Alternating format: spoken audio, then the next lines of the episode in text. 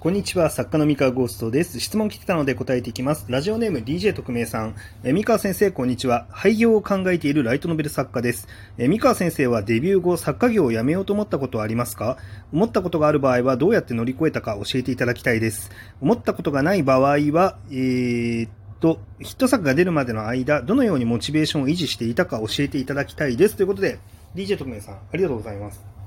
こちら答えていこうと思います。えー、っとですね、えっと、僕、作家業を廃業しようと思ったことは一回もないですね。で、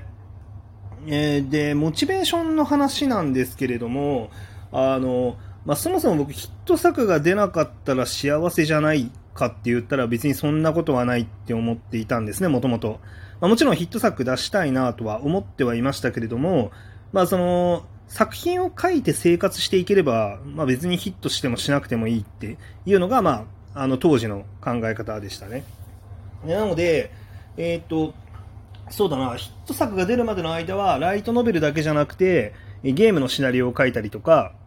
まあ、その物語を作るっていうことでお金を稼ぐっていう方法は、まあ、ライトノベルに限らずいくらでも他にもあるので、まあ、その他のこともやりながら、まあ、その生活できるお金を稼ぎつつ、えライトノベルもやっていくっていう考え方でやってました。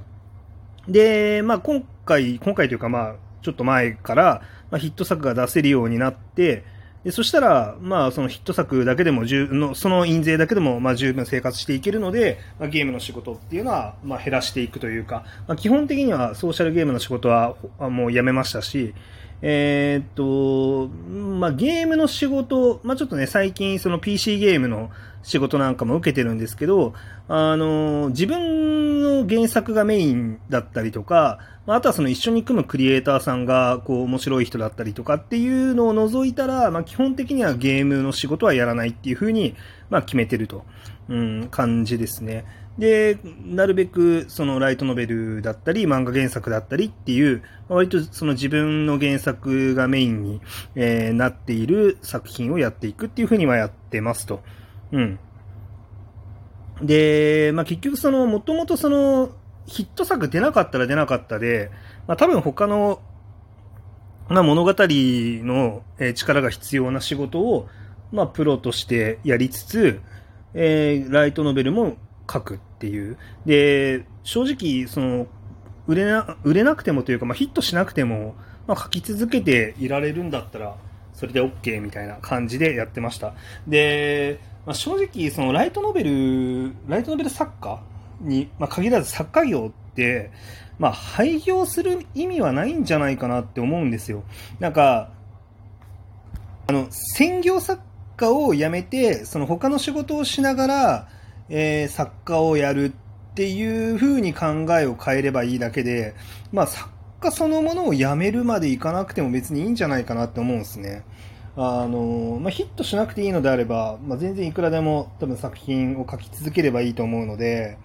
なんていうか、そう、もったいないかなと。そのスパッとやめるって決めちゃうのは、まあ、もったいなくないかと思いますね。まあ、他の仕事しながら、まあ、なんか面白いもの考えついたら、ちょっと原稿送りますね、ぐらいの緩いえー、関係性を編集者とこう結んでおいて、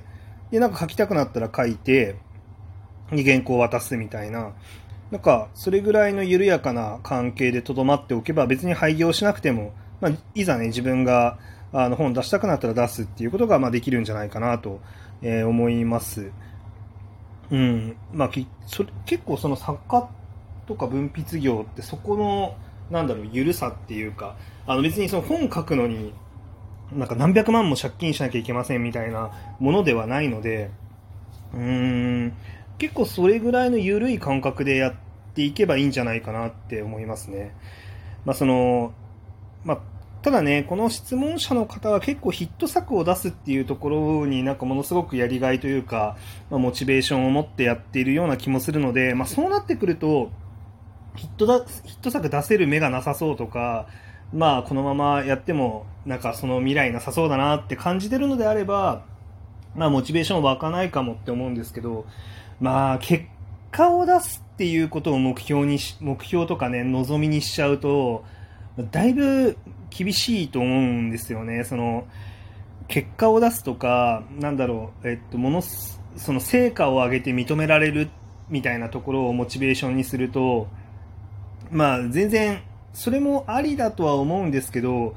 叶わないことの方が多いんですよね、基本的に。そういうのって。で、どっちかっていうと、その、それをや、やること自体っていうのをモチベ、あの、なんか目標にした方が、まあ、実はその長続きするし、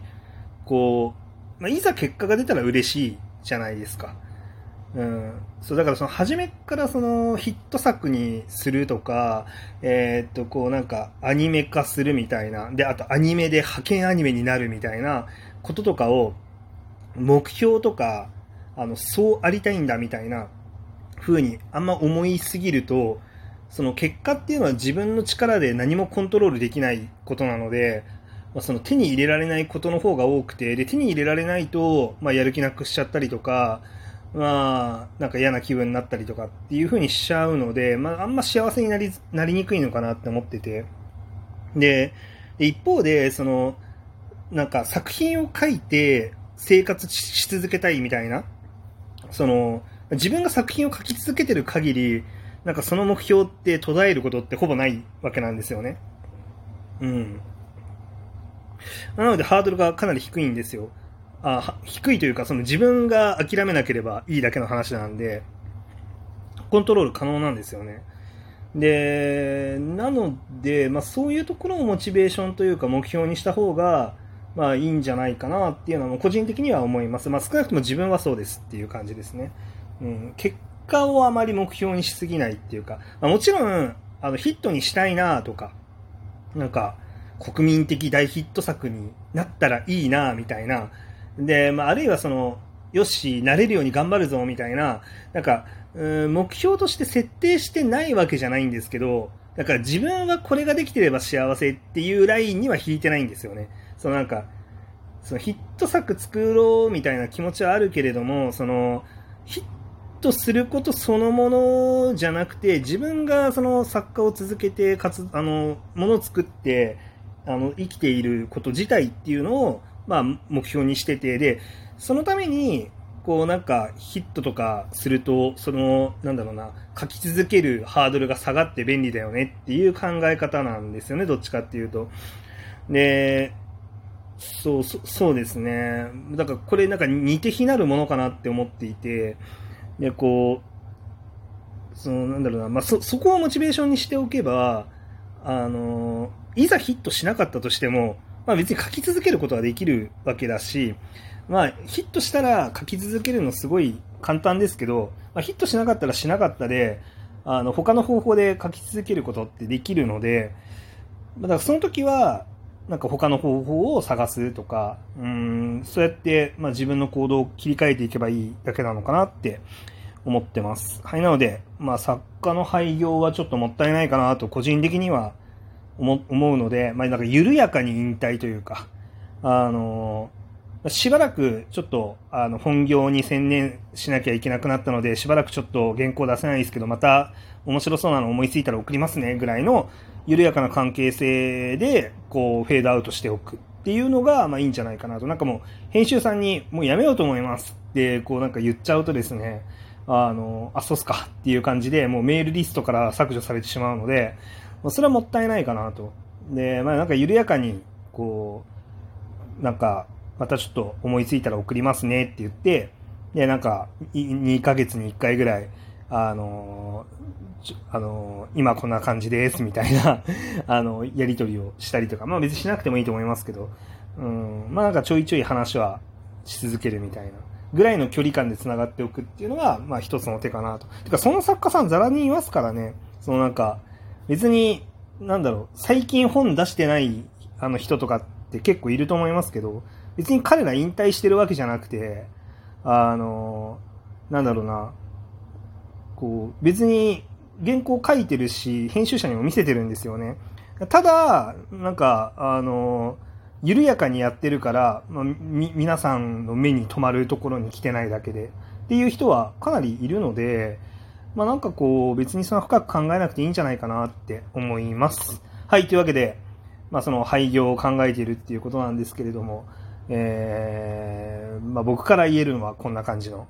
ことだけですね。はい、というわけで今日の話は以上です。それでは。